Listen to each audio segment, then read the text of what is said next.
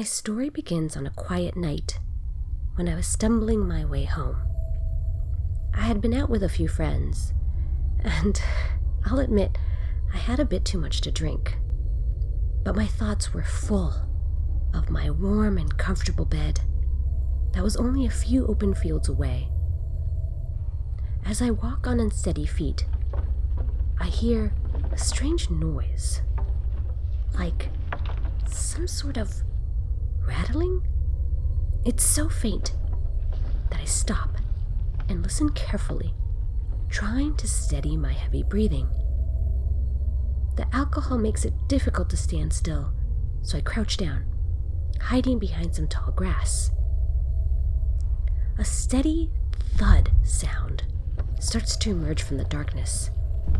And then I hear the most chilling noise a whistle. Immediately, I know I have to run.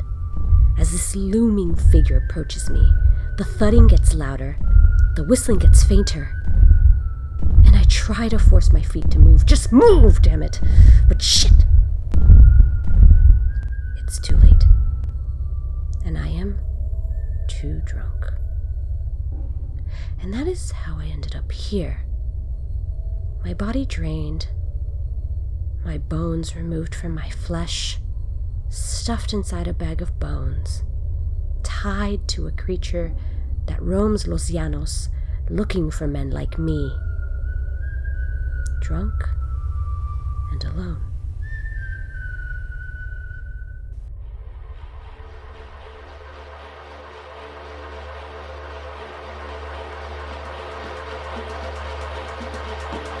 This is Monstras.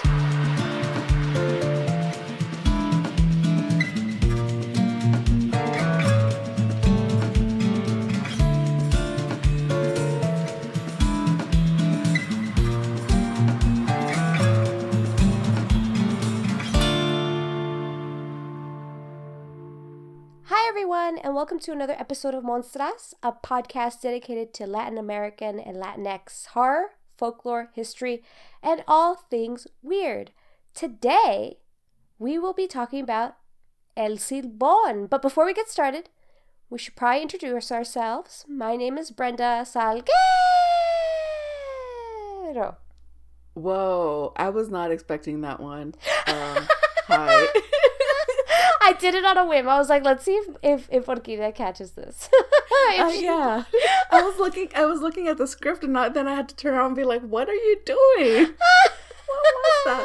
Uh, so I'm I'm Orquídea Morales. Uh, I don't have a fun way to pronounce my name. I never will. And that's okay. That's why we love you. You know, it's all right. It's all right. I I'm come- boring, and that's all right. Yeah, that's all right. I will come up with the ridiculous intros. I haven't done. I realized I hadn't done one in a while, so I was like, yeah, well, it's been a while. I mean, last episode we forgot to introduce ourselves till like we were ten minutes in. I think. yeah, yeah, it was pretty bad. We just forget about ourselves. Okay, we just get excited Yeah. about the we're, monster. We're here for the people. We're- We do it for the people. Exactly. For all the little people out there that love us. love us. The all the all the Duan Duan right? All the Duans out there. Duans.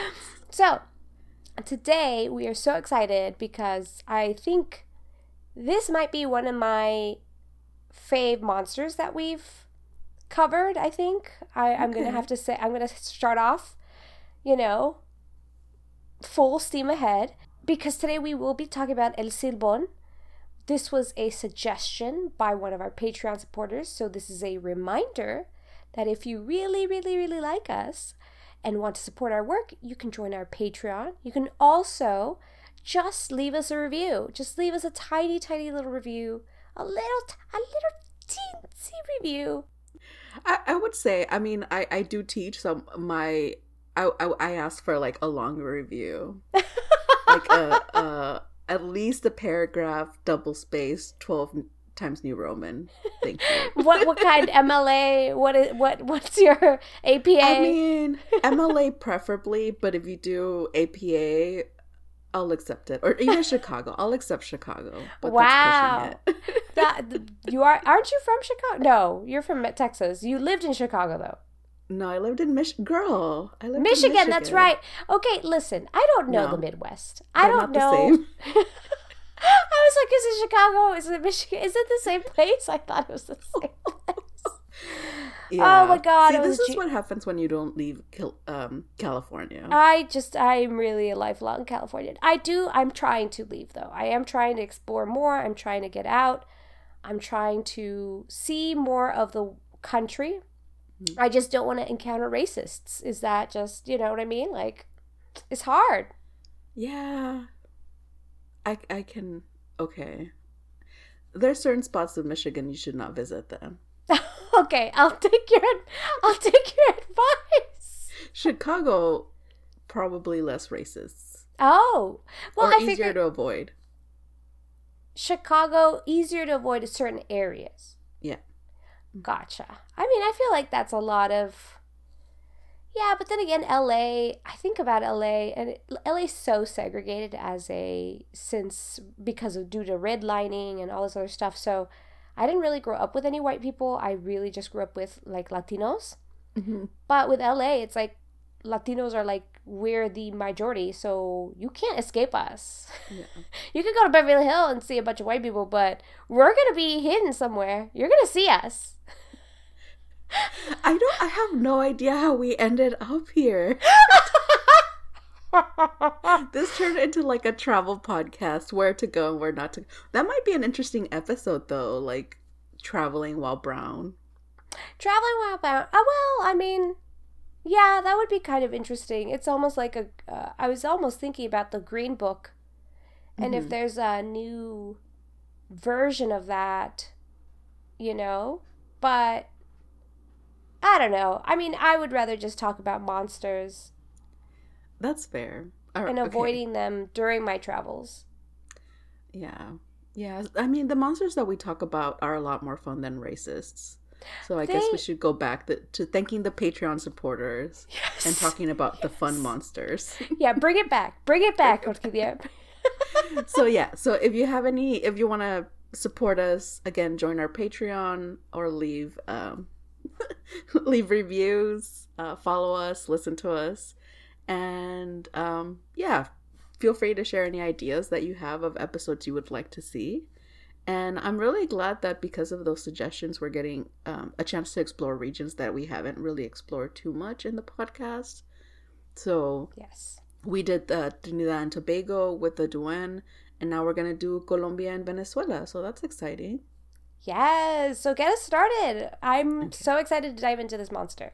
So uh, we're talking about the silbón, which is a creature I was not familiar with at all. It's from a creature from South America, and it tr- roughly translates to the whistler or the whistling man. Uh, can can you whistle, Brenda? no. Um, I used to when I was younger, but for some reason I like completely lost that ability. I used to be able to do the um the lip one where you just push your Oh lips. Oh yeah, that one's an intense one because it's really loud. Yeah, it's super loud. I used to be able to do that when I was really young, like third grade, second grade, when you could use it as a weapon, you know, as a child. Yeah. But Yeah, not me. I want to hear you. Give us a whistle. Oh my god. Okay. Um Oh no. No, I can't whistle. No, I can't whistle. It's just gonna be. It's just yeah. It's just gonna be some weird uh, noises. So that was sad. yeah, it was really sad. oh, I'm waiting for you to ask me if I can whistle. Oh, how you conversation want me to? works. Res- oh, you want me to reciprocate? Oh, can you whistle, Orquídea?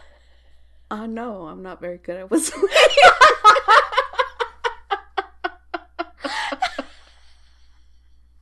Well, then what was the point? I don't, you know, common courtesy. Maybe, Oh, maybe. well, uh, okay, okay. How about this? You whistle. okay.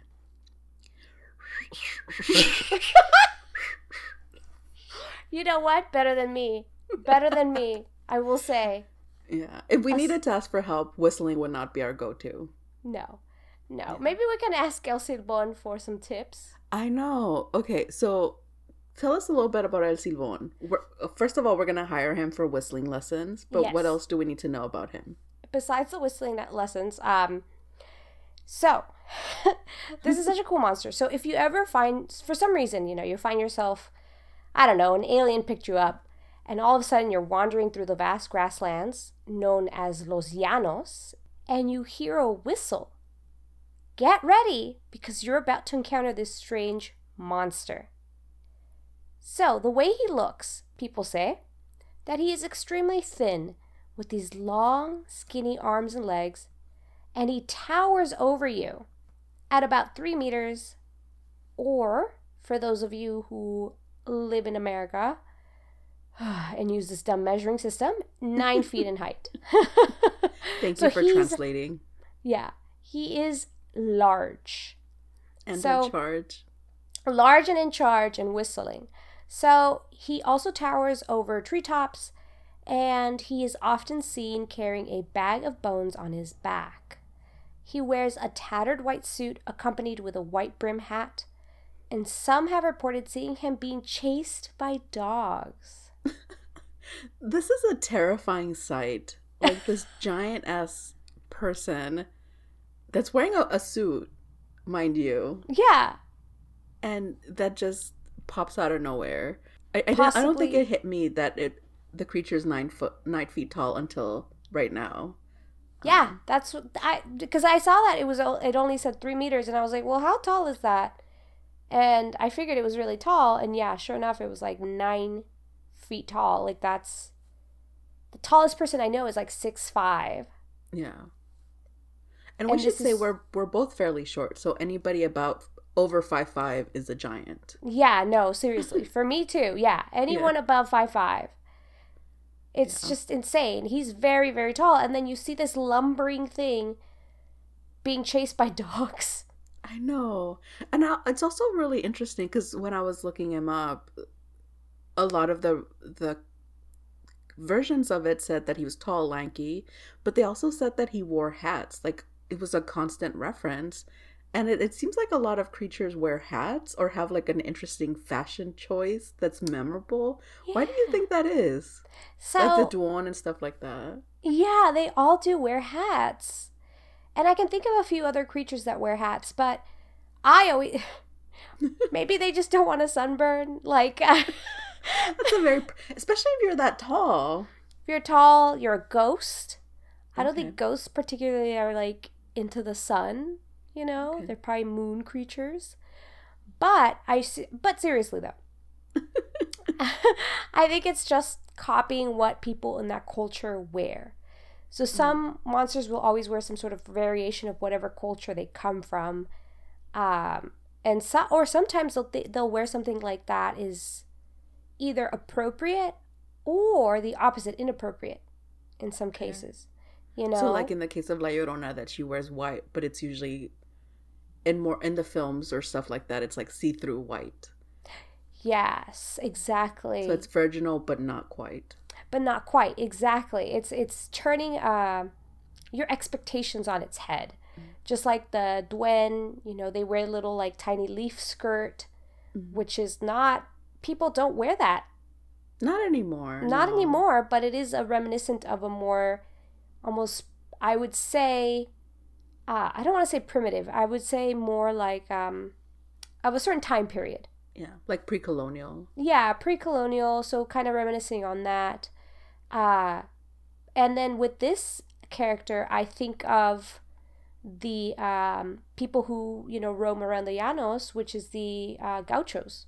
Mhm. the gauchos and the Yeah, and the cowboys of los llanos right? Los llano llaneros i think is also what they, they're called. So i think that's why he wear they all kind of wear hats but also i think people just think they look cool maybe i don't know I'm not very good with hats, but but I, I like that theory. And yeah, I mean, if you're gonna be out in like Argentina, Colombia, and Venezuela, in like these open fields, it makes sense to to have that covering. Yeah, exactly. Especially, yeah, especially if you're nine feet tall. Yeah. Interesting. So some of the one of the things I like about this creature too is that stories say that he particularly hates men. Hmm. Bad men. I guess I should be specific. uh, Not just all bad men. not all men, uh, drunks, cheaters, things like that. So I, I think that that's that's not a bad thing. I like that quality in a person. Um, Yes. So can you tell us a little bit more about the myth and where this creature comes from? there are a lot of variations of the story. So, we actually found a ton of great information from the website for the restaurant La Arepa in Oregon. They have a blog with recipes and things like that. Um, but they also have a post on El Silbon. The website mentions three venera- variations of the Venezuelan version of the legend. Yeah. That was a weird find because it was like this really great write up on El Silbon. And then when I looked at the website, I was like, oh, this is for a restaurant.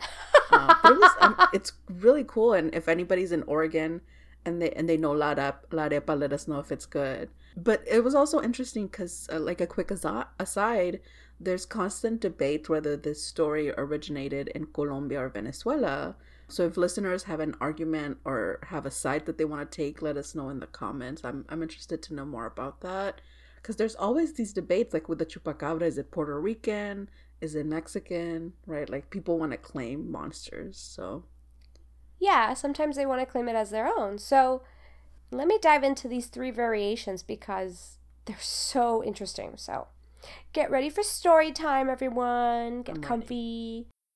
There was once a boy who committed patricide. His father was not a good man. Thinking his son's girlfriend was promiscuous, he forced himself on her, raping her and then killing her. When the boy found out what he had done, he gutted his father. that sounds fair. Yeah, I, I wouldn't blame him. Yeah. His grandfather soon found out, though, that the boy had killed his own father, and as punishment, he tied him up to a tree, completely covered his back in lashes, and then used boiling hot water mixed with chili pepper to clean up his open, still bleeding wounds. Dude. It's crazy. Mm-mm. You might be thinking, this is enough, right? But no, the grandfather was not done with his punishment. He then untied the boy and unleashed a hungry dog named Tuerco onto the boy. And even to this day, that boy is being punished, cursed by his grandfather to carry a bag with the bones of his father in it all the while being chased by a dog for all eternity. This is like some toxic masculinity shit. Like this guy Seriously. defended his girlfriend and said, "Please don't rape her or kill her." And he gets punished for that? I guess I'm not saying people should kill people. I'm just saying I understand the situation.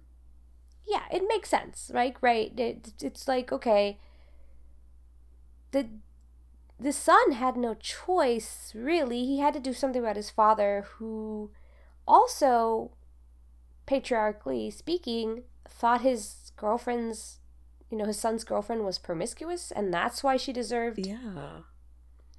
So, but again, the cha- the story changes depending on the audience and who the storyteller is, right? Yeah. So, the second version of the legend says that the whistling man was actually a capricious, misbehaved, you know, boy who was spoiled. He had he got everything he ever wanted. So one day, he really really wanted to eat like um specifically like deer in- entrail As you do. entrails or so. As you do, you know, sometimes you get cravings and you're like, I would love to eat deer guts. Yeah. Like that would be great. so his dad, his father, was like, okay, I'll try to fulfill that. Uh, but he ended up coming back from his hunt empty handed. So the boy got so mad. He got, the son got so, so mad that he killed and gutted his father and brought the entrails of his father to his mother to be cooked, trying to pass it off as like, oh hey, you know, my dad did bring deer. Yeah. Haha. but of course, she found out, she was like, these aren't guts that belong to a deer. And so she then told the boy's grandfather. And the grandfather, of course, once again, tied him to a tree. And the rest of the story remains the same as the previous version. I still think that's a really painful punishment, but in this version, I, I get it. Like, there has to be some sort of punishment for making, almost making your family eat your dad. Yeah. I mean, yeah, when you put it that way, yes. I mean, that's what happened. yeah, like when, I mean, it's pretty, yeah, you're just like, you almost forced your entire family into cannibalism. Yeah. For, for so, no real reason. It's like somebody, you know, a teen being like, my family didn't buy me uh the new PlayStation 5. I'm going to kill one of them and make the other one eat it, not knowing. What? Yeah, and it was a it, maybe it's not even like the dad didn't have money for it. He just there were no more PlayStation 5s. Right. Just like there was no more deer. Yeah. That's insane. yeah. So there is a third version of the whistling man or el silbón. In Venezuela, there is a saying a twisted tree never straightens, which means that a bad person never changes and in the end will always be the same. Yeah. I've heard that saying. Have, have you heard it before? No, I've never heard it. It's a good one. So in Spanish, it's árbol que nace torcido jamás su tronco enderezará. So yeah, like once you're born crooked, that's you're forever uh, messed up. Um, wow. Which is really sad because people can change and grow. It's called therapy. but I guess we, yeah, we Latinos I mean, don't really believe in that. yeah, we don't. I was going to say, I was like, uh, especially men. No, they're not going to go to therapy. So I guess this applies to them. Yeah. This third version of the story. So let me start with the third. Uh, just like the first story, this version actually starts with a temperamental young boy who got everything he asked for. One day he accompanied his father on a hunting trip to the plains or el llano. At one point on their walk, the boy trips over a twisted up tree. The boy asks his father if he can straighten it out, and I think it's because he's trying to pass. Like there was an area where he's trying to pass, okay. and, and this tree's kind of blocking it. And so the father says, No, a twisted tree never straightens. You know that. The boy replies, If you always knew it, why did you let me grow the way I am, like a twisted tree? Now, I will never be able to change the way I am, and it's your fault. Yikes. Then the boy lunges at his father and kills him. He then opens up his father, removes his organs, and he travels with this viscera. And just like in the previous story, asks his mother to cook it for him. Of course, again, just like in the previous version, the mother looks at these entrails and realizes wait a second, these are not from an animal, and she suspects they might be human. So, of course, she informs how, her father in law. How, how, how would you know that they're human? I guess you see so many animal entrails, you just know this is not. I think animal. you just know yeah, you just know, like, wait, these are not, this isn't right. And maybe she didn't know it was human, but maybe she knew it was, like, not the animal that he said. Okay. And so I would be suspicious at that point, especially if I'm, you know, if I know my fucking kid is like a twisted little boy. He's a twisted tree. He's a twisted tree. So my twisted son, yeah, you know, is giving me mysterious entrails. I'm not going to trust him. She, of course, goes and, and informs the father-in-law that the boy, the boy's grandfather, um, and the grandfather, of course, once again, doles out his punishment, just like in the other stories. So those are three, just three of many different variations of the story. Uh, I actually even found another different one too. I don't. This one had to do with him being a wealthy but also greedy uh, merchant of some sort. And I found it in like a Spanish language uh, publication. So that was also really interesting. Anyways, despite the differences, each variation usually ends the same with the boy killing his father and then being cursed by his grandfather. Oh, and this is where, again, I just bring up um, had El Silbon as a greedy murderer who wanted riches. And the whistling, because the other stories didn't really mention the whistling. Right. So that's why I wanted to mention this variation, is because in this variation, every time he killed a victim, he would just like whistle into the night. I, So- that's extra cruel. Like you're killing somebody and then you're like, all right, I'm, you know, I can't whistle, but happy whistle, you know, on my way home. Um, yeah, yeah. it's I had it's an heard- I had interesting. Oh, go ahead. I had seen in some of the other variations that um, the whistle was from the dog, like the grandfather calling the dog over, and was the whistle. Okay, I okay. I actually made that connection too, even not knowing that. Yeah, Because I figure los, in Los Llanos, you know, you're doing a lot of herding. You have animals and you're using dogs probably to herd, yeah. and you use whistles to herd animals. hmm So my, that was that's kind of what I guess. So, well, let's talk a little bit more about his his name, right? So the name El Silbón is just means whistling, or the whistler, and it's not just random whistling, but it's actually very specific notes. So the tune is to be said uh, is said to be like musical notes like C D E F G A B. It is said his whistle in particular catches the ears of drunks and angry men. Sorry.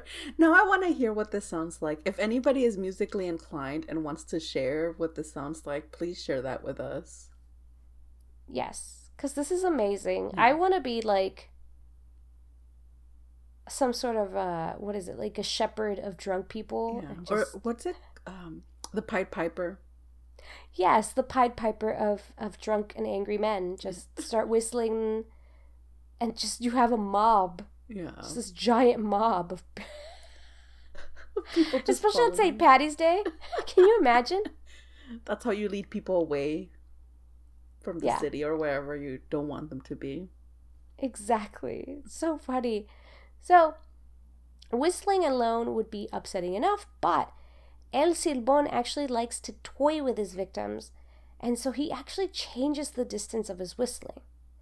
It is said that the whistling sounds close when he is far away and out of sight, and sounds far away when he is right on his victim's back, which is similar to some variations of La Llorona in Central and South America. Yeah. And some of the variations of La Llorona, when she when you hear her really loudly and like she's close, it means she's far away. But if you hear her like faintly and far away, that means she's close. Which is such a nifty trick that they play on you. Such a nifty trick. Yeah. It's so creepy too. Like that's the thing that fascinated me about this particular monster is again that fake out, right? That a lot of other monsters have. Uh, like our previous episode, El, um, El Duen, they have backwards feet. It's a fake out. This is another fake out too, where it's so creepy because you're like, oh, okay, he's far away now. But it turns out you look behind you and there he freaking is. yeah. And I mean, I think he again, it sucks that he killed his dad. It depends on the variation. yes. But he uses his, I guess, curse for good because he uses that whistle to attract men, uh, and especially bad or drunk men. Um, so wom- wom- womanizers and stuff like that. So if the myth goes that if El Silbón runs into a drunk, he will suck their blood and alcohol from an opening in their stomach and remove the victim's bones through that same hole. I just I love that. And there were different sources. There was even a PBS video that talked about this. Um one of the versions was that he sucks out the alcohol specifically through their belly button. oh God. Yeah. Can you imagine?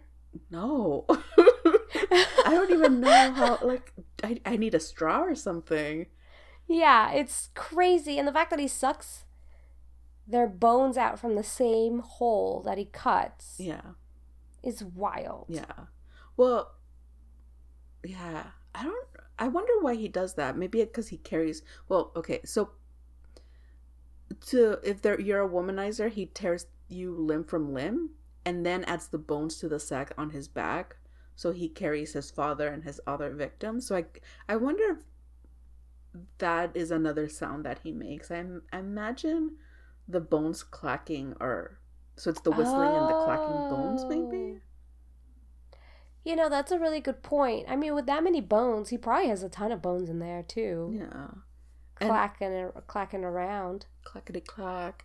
Um, yeah. And that's the worst part if you're sympathetic towards the victim. None of the victims really rest in peace because they become part of El Silbón, right? They, they're, they're constantly with him. So their yes. uh, soul doesn't rest. What do you think of that? I mean, I think it's cool. Um, I think it's really cool. I this is a monster again. I really like this monster, just because I like the tricky trick, mm-hmm. you know, of the whistling. I do like that he really does not like drunks or angry men and kind of seeks out he seeks them out purposely to punish them and then kills him in this awful way, which I'm kind of like, okay. And then the trick with the blood, you know, it sounds like he's trying to get a little drunk himself, you know, a little drunk. I'm thinking of that episode of um, What We Do in the Shadows from the first season, where they're like, yes. we drank humans and the humans were on drugs, so now we are high. yes, yes, I remember. That's what I was thinking when I read that too. Yeah. I was like, oh, this is his way of getting wasted. He's just a drunkard. He's just a drunk. He's not actually like against drunks. He just wants to use them. So that totally makes sense. That tracks. Yeah. Uh yeah, so it's just uh I did read although uh, and another yet another variation, I did read that he occasionally does hurt innocent victims as well. Maybe he's too drunk off the blood and doesn't, you know, realize it. Yeah, he's like, "Oh crap." Yeah. Afterwards, he's like, "Oh, this this was a good person." Yeah, exactly. what I, I don't know what to do with the bones. oh shit! I'm just gonna hide them. yeah. And there's also the Colombian version. Um, we found one on Villains fandom, and it's not too different from the Venezuelan ones that we've been talking about. Um, so in the Colombian version, again, the same backstory, except the drunkards are the main victims of El Silbón. And it, this is like a way of deterring people from craving alcohol. Um, so, oh. yeah, so you don't need AA when you have El Silbón. Yeah, I, I would I'd be like, yeah, I'm gonna not drink anymore. Thanks a lot, Silbón. and so El Silbón stalks the Llano region in Colombia, and on rainy nights during May through June, um, he's often encountered by drunkards going home from the bars. And he's more sympathetic than his other counterparts, as he is more of a harbinger of death than the actual cause of it, and some Colombian versions of it. Mm. So he attacks them, uh, but he doesn't always kill them, and he d- definitely doesn't attack anybody that's not out drinking, drinking, drunken. Maybe I'm a Drunk- little drunken. Dr- yeah, not anyone who's actively hammered. Yeah, not anyone that's being an active asshole. Oh, great. That's good. That's good that he's really targeted. So, according to a story that we found on Amino, El Silbón also breaks into people's houses in the middle of the night, which is just bananas. Yeah. It's just another layer. How does he fit in that? Like, now that I realize how giant he is, how does he fit into people's houses? I don't even yeah, I can't even. He must be crouched down. It's like us in a cave, you know, like when we have to crouch down and okay. move. His thighs must be like so fit to be crouched down that long, you know, in a house. I'm just picturing like um Alice in Wonderland where she yes gets all big and like her head sticking out from the ceiling and her um arms are out the windows and stuff. Oh, like in those cartoons, I think he just removes the roof. Yeah, and just steps and, in. and just steps in, yeah. or grabs whatever what he, he needs. Because it's it's even weirder because once he's inside, he's just a weirdo. Because once he's inside the house, he will lay his bag of bones on the floor and just count them. If no one hears the bones or notices his presence, a member of the household will die. Interestingly enough, though, if the family is awakened by the noise, the household will actually experience good luck. This makes no sense whatsoever. I, I would imagine it'd be the opposite. If you don't hear him, you have good luck. If you hear him, you have bad luck. Like, that's what I would imagine. Yeah, but it's again, it's that trope where you're turning it, I guess, on its head. He's like a really twisted Santa Claus. he brings bones into your house. He's not gonna give them to you. He's just gonna count them. It's like he's Yep. counting his money. Yeah, he's counting all his victims. He's like, yeah, you know, I killed Pablo last Yeah. weekend, and then I killed, you know, This one, this one wa- was Vanessa. That one was a mistake. I'm sorry, Vanessa. yeah, sorry, Vanessa, I'm gonna just leave your bones here in this house. Yeah, you know, they'll take care of it. you live here now. I, I, I'm fascinated by that part of the story, and I, I wonder how common that variation is. Like, is that Yeah. common, or, or people do people hear that a lot or not? I wonder. Um, and there are ways to scare him if you don't want him breaking into your house to count his bones. Uh, you can scare him away. There's three major ways to to do that. The the first one is so show him some uh, chili peppers. so So- cruel. So show him some chiles. He's out the door. He's like, no, thank you. I, have enough on my back. Yeah. Um, if you pull out a dog, especially if the dogs are barking, makes total sense. And uh, if you have a whip, Oh, okay. yeah. So if you trigger any of his traumas, then he's Yeah. out the door. just like me, trigger any of my traumas. I'm just out the door already. exactly. So when, if you're traveling the llanos of Venezuela, Colombia, Argentina, just make sure to pack some chiles, a whip, and find a dog. yeah, find a dog. Find a really good dog Yeah. that barks a lot. Yeah. Um, maybe feed some of the chile to the dog so he barks even more or something. I don't know. No, he bar every time he barks, he throws chilies out. So Just uh, like in The Simpsons, with the barking, the barking dogs that shoot bees yeah. out of their mouths. What? Yeah, Mr. Burns has them.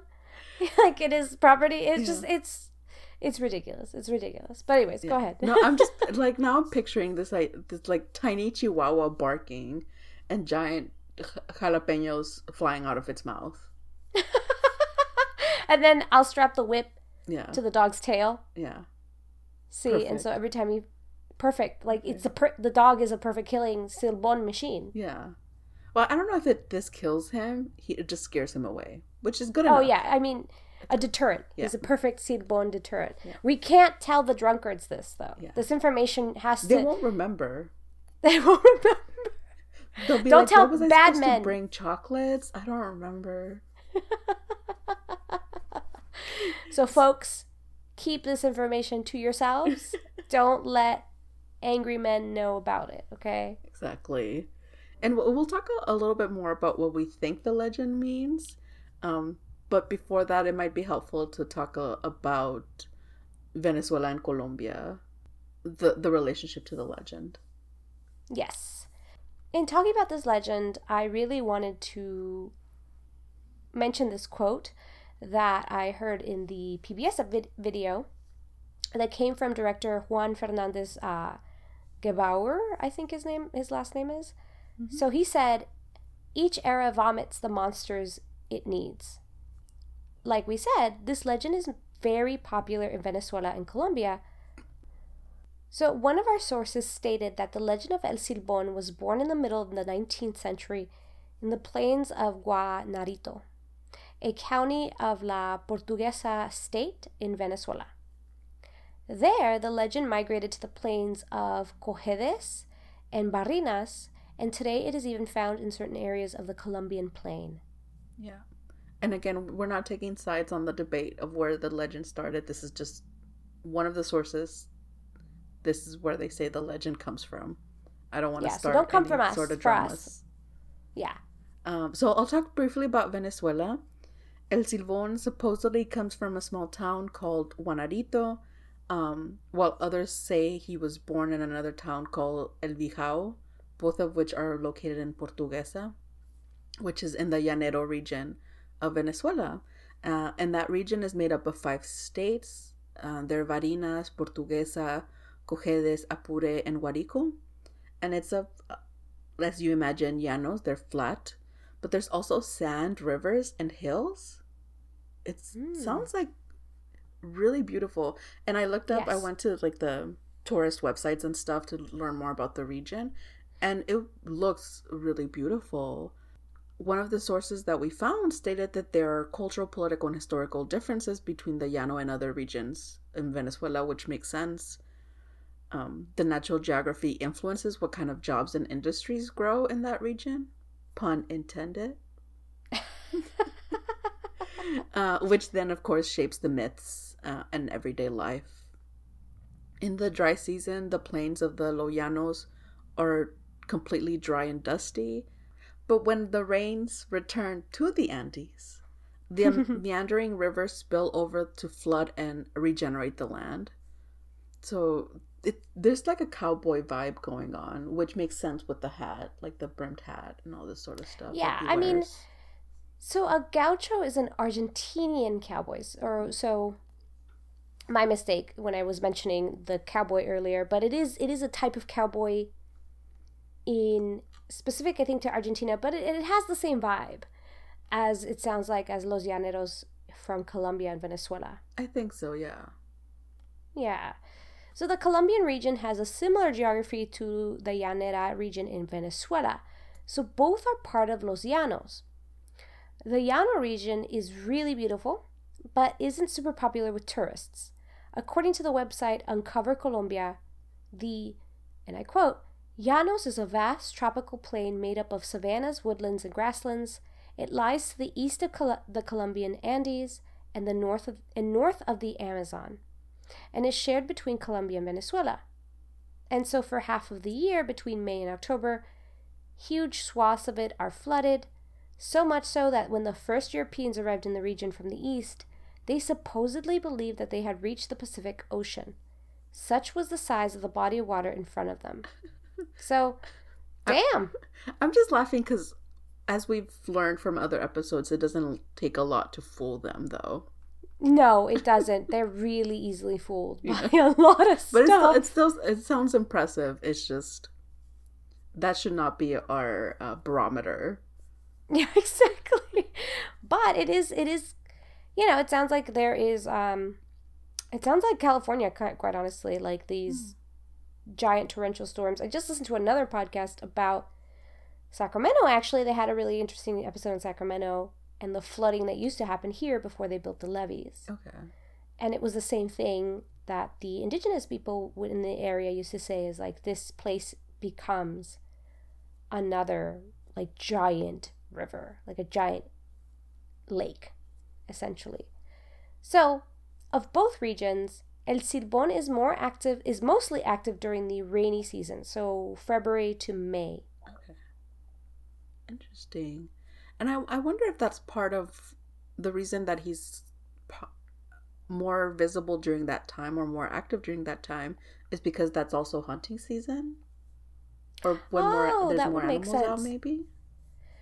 Yeah, I would say. I would say the dry seasons are probably. I mean, we're not hunters. Not at all. You know, we're not cowboys. We're not hunters. I so mean, I don't take our word for it. I'm from Texas, but no. but I assume that yes, the rainy season probably brings out a lot more vegetation, a lot more animals, a lot more of that kind of stuff. So you're going to see a lot more activity in Los Llanos as opposed to in the dry seasons when things are cor- more. Uh, I know a lot of the plants in California during droughts, they seemingly look like they're dead. Yeah. And then as soon as water hits them, they just like explode. Yeah, that's what I'm, I'm picturing. Um, Yeah. which is fascinating. Um, so let's transition and let's talk a little bit about what we think the legend means. Yeah. So I found it. I'm going to go on a really long tangent and explanation here. And so just cautious, you know, just ca- cautioning you, uh, listeners. So according to director Juan Fernando uh, Gebauer, Gebauer, After speaking to locals, he thinks the legend originated around a man named Joaquin Flores. So I really want to talk about this dude before I dive into the meaning of this legend. So, he apparently, Joaquin Flores, committed a crime similar to what the legend states. And this crime occurred maybe around 1850. From there, the story took hold and spread as a moral tale to warn other people not to commit patricide. I see, yes, but also, is that a lesson we need to learn? Like, how often, if it was just one case, then do we need a whole myth out of it?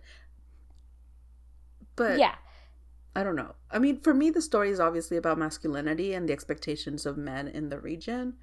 Uh, but the more I think about it, it's very similar to La Llorona too, and these ideas Yes. of like proper masculinity, proper femininity, like how they're supposed to act, and the big transgression is killing someone in your family. So in case of La Llorona, it's killing her children. In this case, it's killing your father.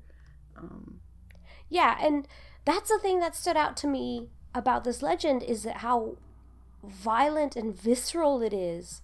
And like other monsters, it really is about a child committing what society thinks is a, a great sin, just like you were saying about La Llorona, mm. the murder of the parent.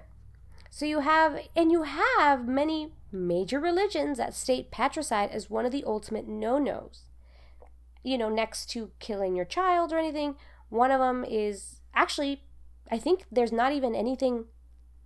From what I know from Christian religion, there is nothing on actually killing a child, but there is a tenth command. There is a commandment on not killing, or at least honoring your parents, which I assume yeah. is not killing them either. it means don't kill them. Isn't it? oh, Abraham was supposed to kill his son. God told him, kill your son. And then he went, ah, I take it back. Don't kill your son. So, infanticide, there's some gray area, I think, in the Bible. Well, you're right. I think it's the fifth commandment is honor thy father and thy mother. Yes. So I think, and we can only speak for those religions that we, you know, grew up with. Yeah. So. I'm sure, but I I know there's probably other religions who s- explicitly state, which means, well, okay, I'll get into it in a second. So I wanted to bring into this conversation the uh, two of Jeremy Cohen's monster uh, theses or thesis. I don't know how you say that. How do you say thesis in like Theses? individuals, but whatever. A thesis. Thesis, thesis. So, so he has basically he wrote this paper a while ago, I think in like the either 90s or 80s, and he kind of lists out seven theses of like monsters and what makes something monstrous, what um, components make up a monster. So I pulled two of those that remind that really kind of spoke to me about that connected to this legend. So the first thesis that I pulled out was the first thesis in his paper The monster's body is a cultural body. To quote, it says, The monster is born only at this metaphoric crossroads, as an embodiment of a certain cultural moment, of a time, a feeling, and a place. The monster's body quite literally incorporates fear, desire, anxiety, and fantasy, giving them life and an uncanny independence. In other words, from what I took from it, was a monster is always tied to a cultural moment. In this case, it's the murder, or this some some sort of crime that Joaquin Flores committed. And around the time of El Silbón's birth, not only was this, you know, crime maybe committed, but also there was a lot of upheaval. The llaneros, or the cattle ranchers who worked in Los Llanos, joined Simon Bolivar, Bolivar's um, revolution for independence. So although the llaneros proved invaluable to the war due to their like excellent horse riding skills, their way of life completely changed. This must have been a time of high anxiety and fear.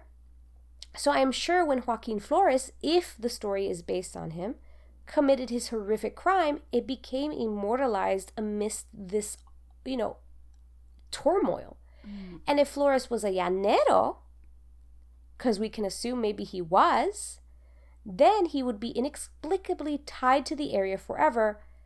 And it's interesting because we are in a time of upheaval right now.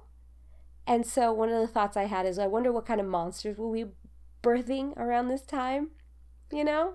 yeah. Well, I think that's why so many like political horror films are coming out or whatever people are calling them. But Get Out and things like that are dealing with a very specific type of monster, which is white Us. liberals. Yeah, exactly. Yeah. Liberals, conservatives, whatever, you know. I think I think that's actually a really good point. I That's love really that. I love that. Um, that theory. Um, in class today, we were just talking about how you can't understand horror films without the historical social context. So, like, we were talking about Texas Chainsaw Massacre being a reflection of the Vietnam War and Mm. the economic struggles uh, uh, in the U.S. by certain communities. Um, so that totally makes sense.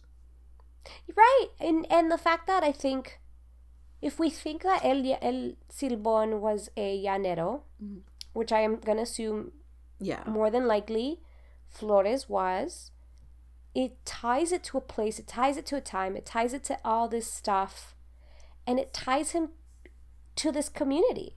Well, and it's also, you know, we know times of war are times where masculinity really gets solidified. You have to be a man, stand up for your country, stand up for your people, and follow orders, Yes. right? Um, and in all these the versions of these stories, we see a, a weak son um, that he doesn't follow orders or he wants to be pampered, except for that first version, right? In that first version, it's he's defending someone, but um, in a time of war, you have to follow the patriarch or you have to follow the leader, regardless of what they do, right? So there's this idea that you have to blindly follow. That's a really good point. You have to kind of blindly follow society and the norms we've written for you, Mhm. essentially, right? And and and their patriarchal norms. So you have to follow them. That actually kind of brings me into my next point, which is the second thesis that I pulled, which turns out to be the sec- I think it's the second thesis too. Anyways, I think I went in order. Um, and so this one is called "The Monster Stands at the Threshold of Becoming." So, to quote, it says, Monsters are our children. They can be pushed to the farthest marg- margins of geography and discourse, hidden away at the edges of the world, and in the forbidden recesses of our mind. But they always return. They ask us to reevaluate our cultural assumptions about race, gender, sexuality, our perception of difference, our tolerance towards its expression. They ask us why we have created them. So basically, just like all monster stories, they're all about what we as humans are capable of and what we hide inside of us, that darkness. So I'm sure many of us have been at that edge where we ask ourselves, could I kill blank? I feel like Could you I? have a list, Brenda. This isn't a theoretical or a rhetorical question for you. This is I have a list. I have I have a low key list. Yeah. Um, if the chance arises, it arises. Mhm. But you know, you do ask yourself, and you asked earlier, Orquídea, like, why make that rule? Why do religions make that rule? Mhm. You know, if someone hadn't already committed it, Yeah. If someone wasn't like, oh yeah, I killed my dad, it's like, oh shit. Okay, well, maybe we shouldn't kill our fathers. Yeah. It But- definitely um it's interesting to think of like the hierarchy of murder. There's certain people you shouldn't kill, but others that are more allowed or forgiven or erased. Well, think about it. It's also tied to masculin- masculinity because you're fighting. If you're fighting for your country and you're fighting the enemy, mm-hmm. supposedly, even though they look like you probably, and they just happen to be on the other side of something else, you are excused of murder. Yeah. Murder is an excusable thing. You can kill as many people as you want. It's fine. It's actually almost like a manly trait. Yeah. It's a necessity at that point. Exactly. So I think this monster kind of when you're thinking about okay these taboos you know could i murder my mother my father or my children? Could i commit such a heinous act? If these thoughts again didn't exist even for a split second why do we have these stories? Why do we have these cautionary tales?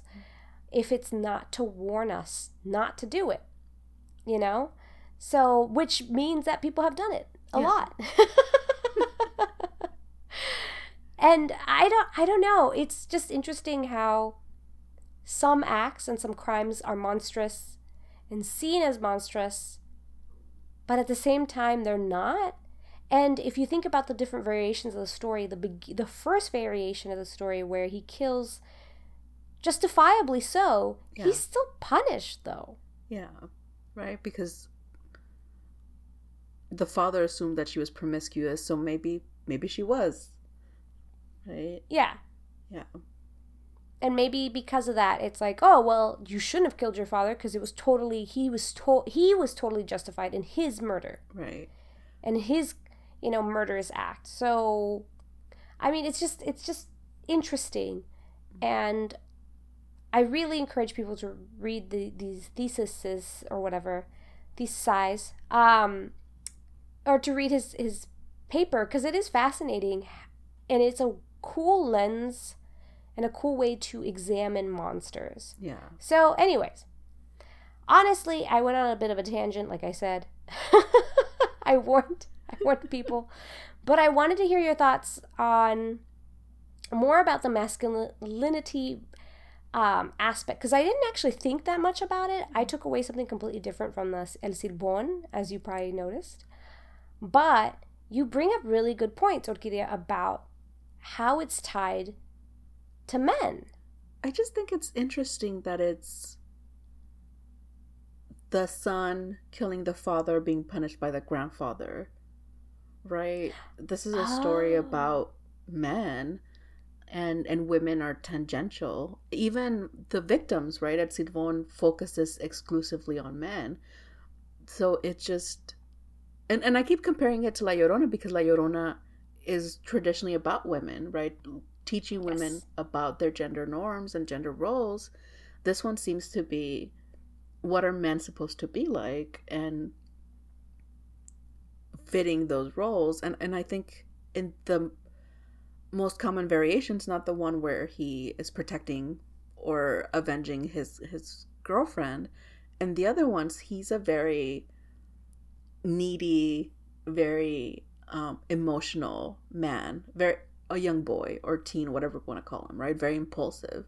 So he has Yes. characteristics that are not very masculine, and the fact that he's a you know, um, what's it called? He's a twisted branch or twisted tree Yeah. from birth, so he doesn't fit the the normative idea of what a man needs to be doing. So the story is interesting because it, it picks up on everyday elements of life unfortunately like domestic abuse like complicated relationships with uh, family members specifically paternal figures.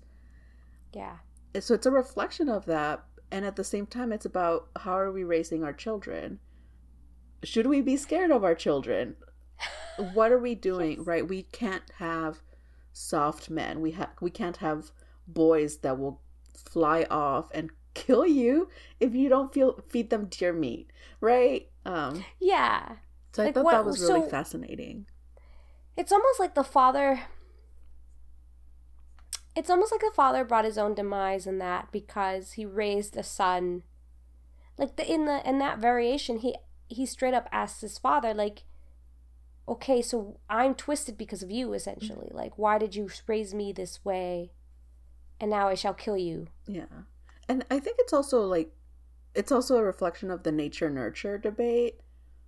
Was he born as a crooked tree or was he created as a crooked tree? If he was born as a crooked tree, then Oh. we as parents don't have a role in that. We just have to be wary of this this child. Um as opposed to if there's some control, then this was our fault. Um so Yeah. yeah, it, it's just I, I don't know if there's a lot of stories about uh, fatherhood or myths about fatherhood and fears of being a good father and teaching your son to be a good man. uh, which yeah, this and it's seems to interesting. be.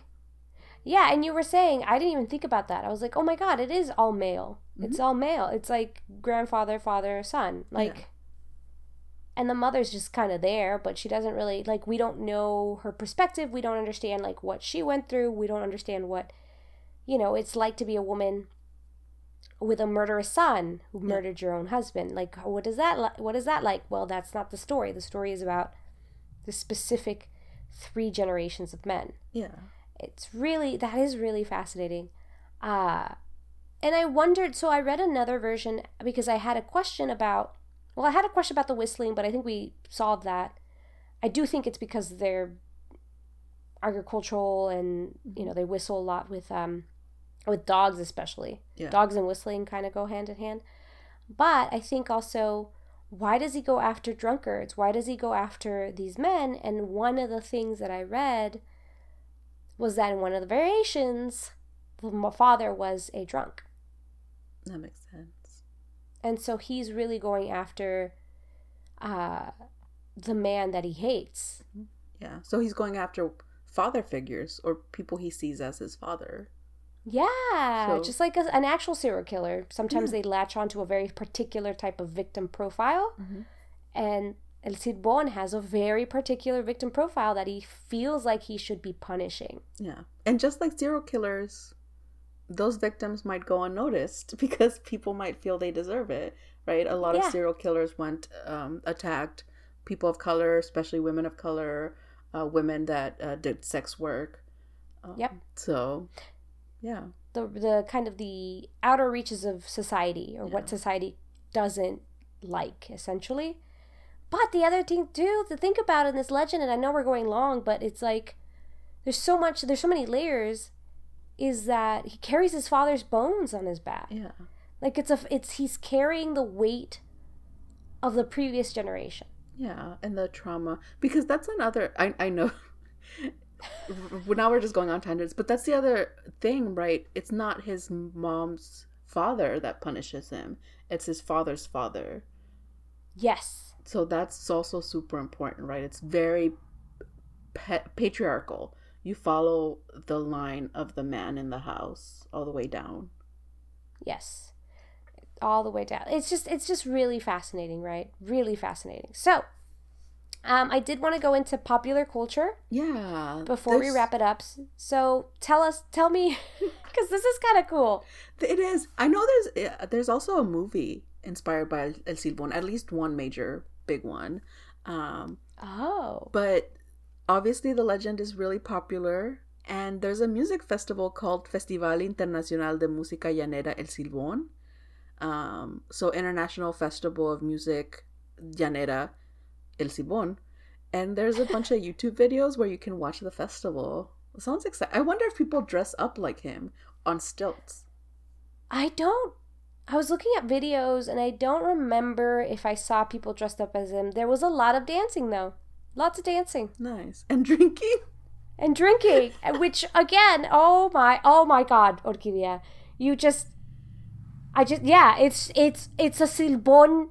So it's a Oh my summoning God, it- festival. It's a yes, it's a summoning. It's a summoning festival. Oh my God. Do they know that? Did they do this on purpose? I'm sure they know. Yeah. They know Yeah, what they're, they're they're all they're all wearing like chili pepper necklaces. Oh, see, and they probably ha- they probably made like a. They, this is probably not in the videos, but they probably made a fence made out of dogs with tail whips for tails. Yeah. You know, Exactly. Exactly. yeah, that's what I would do. Yeah. No, they're they're inviting him to the party, but they're they say come party with us. Don't kill us though. Don't kill us. Don't kill us. Yeah. We got these dogs Yeah. with whip tails. Don't suck alcohol from our, our, our belly button. We have some alcohol for you don't. right here. like some sort of like frosty or some sort of like a slushy or like just a slush like a little slushy yeah. of a human. Oh my god! Or like a Capri Sun. Oh You're my Capri. Sun. I can't ever get this right. He's just oh my god okay so there is another statue um or let me just go into let me redo that so there is a statue of el Silbón in el parque uh, las malocas malocas in colombia so that is really interesting. It's very big. Um, you can see pictures of it online. Uh, We will post some on our Instagram or whatever. And then also, last but not least, little shout out to A Spooky Tales and their episode on El Silbón. They're very funny. And so um, they're super supportive of us also. So I appreciate them a lot. Um, and so definitely listen to A Spooky Tales um, and that episode on El Silbón because it is fascinating. Yeah. And then now we're just at the conclusion finally. We can shut up. Um, and to conclude, I just want to say this so far has been one of my favorite legends just because of how violent it is. Yeah, I I appreciate that, and I think when I was researching, I found it interesting, and as usually it usually happens when we record, I find it even more interesting. There's something about just us talking about it, uh, even though we have a script that makes it just. There's so much there that we could keep digging um, with it. Yes. Keep thinking about it, keep digging up, you know, all those meanings, all those layers of of bones. different yeah, of bones. Of bones, did you say? Yes, of bones. We're doing some archaeological work here. We're like, whose bones are these anyway, Silbón? Tell us. yeah, exactly. And he's like, hmm. Mm. Some dude, I guess. Or I should do it like his voice. You think he has like a really scary voice, like like um Aquí estoy. You know what I mean? Like it's just I imagine he has like a soft voice though, or he talks in whistles. Oh, maybe. He probably he probably doesn't even speak anymore, right? Yeah. I, I guess yeah, anyways, I like I like the idea of him just being like, um better, You know, like just just say Just like Just- a gruff, gruff voice. Yeah, like Yeah. a gruff noise. That's kind of what I picture. I don't know why. but anyways, um, I'm gonna shut up now and just say thanks everyone for listening. If you love what we do, please consider joining our Patreon to listen to exclusive episodes and any future news or merch that we might have. You can also support us by leaving a review. Uh, if you have any monsters, creatures, or legends you also want, want us to cover, let us know. You can connect with us on social media at Twitter, Instagram, or on our website at monstraspodcast.com. Thanks to all the Patreon supporters. We have a new one, Tochli Sochli. I hope I got your name right. Thank you so much for supporting us, and everyone keep listening. Uh, it's always fun to Yes. be listened to. it's always fun to have these conversations or to continue conversations on like our social media platforms or anything. Let us know what you think about El Silbón and like this creepy, creepy legend. I almost want to commission someone to draw him sucking out someone's bones out of their belly button like a Yeah. Capri Sun. If someone is good with um, art, let us know your version of El Silbón, particularly drinking somebody like a Capri Sun. That's Yeah. what we want. we want you to do that for us, please. If you enjoyed this episode, bring some joy into our, our sad lives by showing a human being consumed like a Capri Sun by a nine foot tall uh, creature. yeah, exactly. I would love to see it. I would love to see it. Thank you. So, anyways, that's it for now. Stay safe, everyone. Don't get uh, cracked open by a silbon. I wish we could do the of like a beer or something. Yeah, I don't have any drink. I don't have a drink, so that would be. Imagine But I have the perfect meme. I have the perfect meme. I'm, meme I'm gonna put on our Instagram. You just you Oh, I'm so excited. Okay, Yes. thank you all for listening. We'll stop there. Yes. Bye. Bye.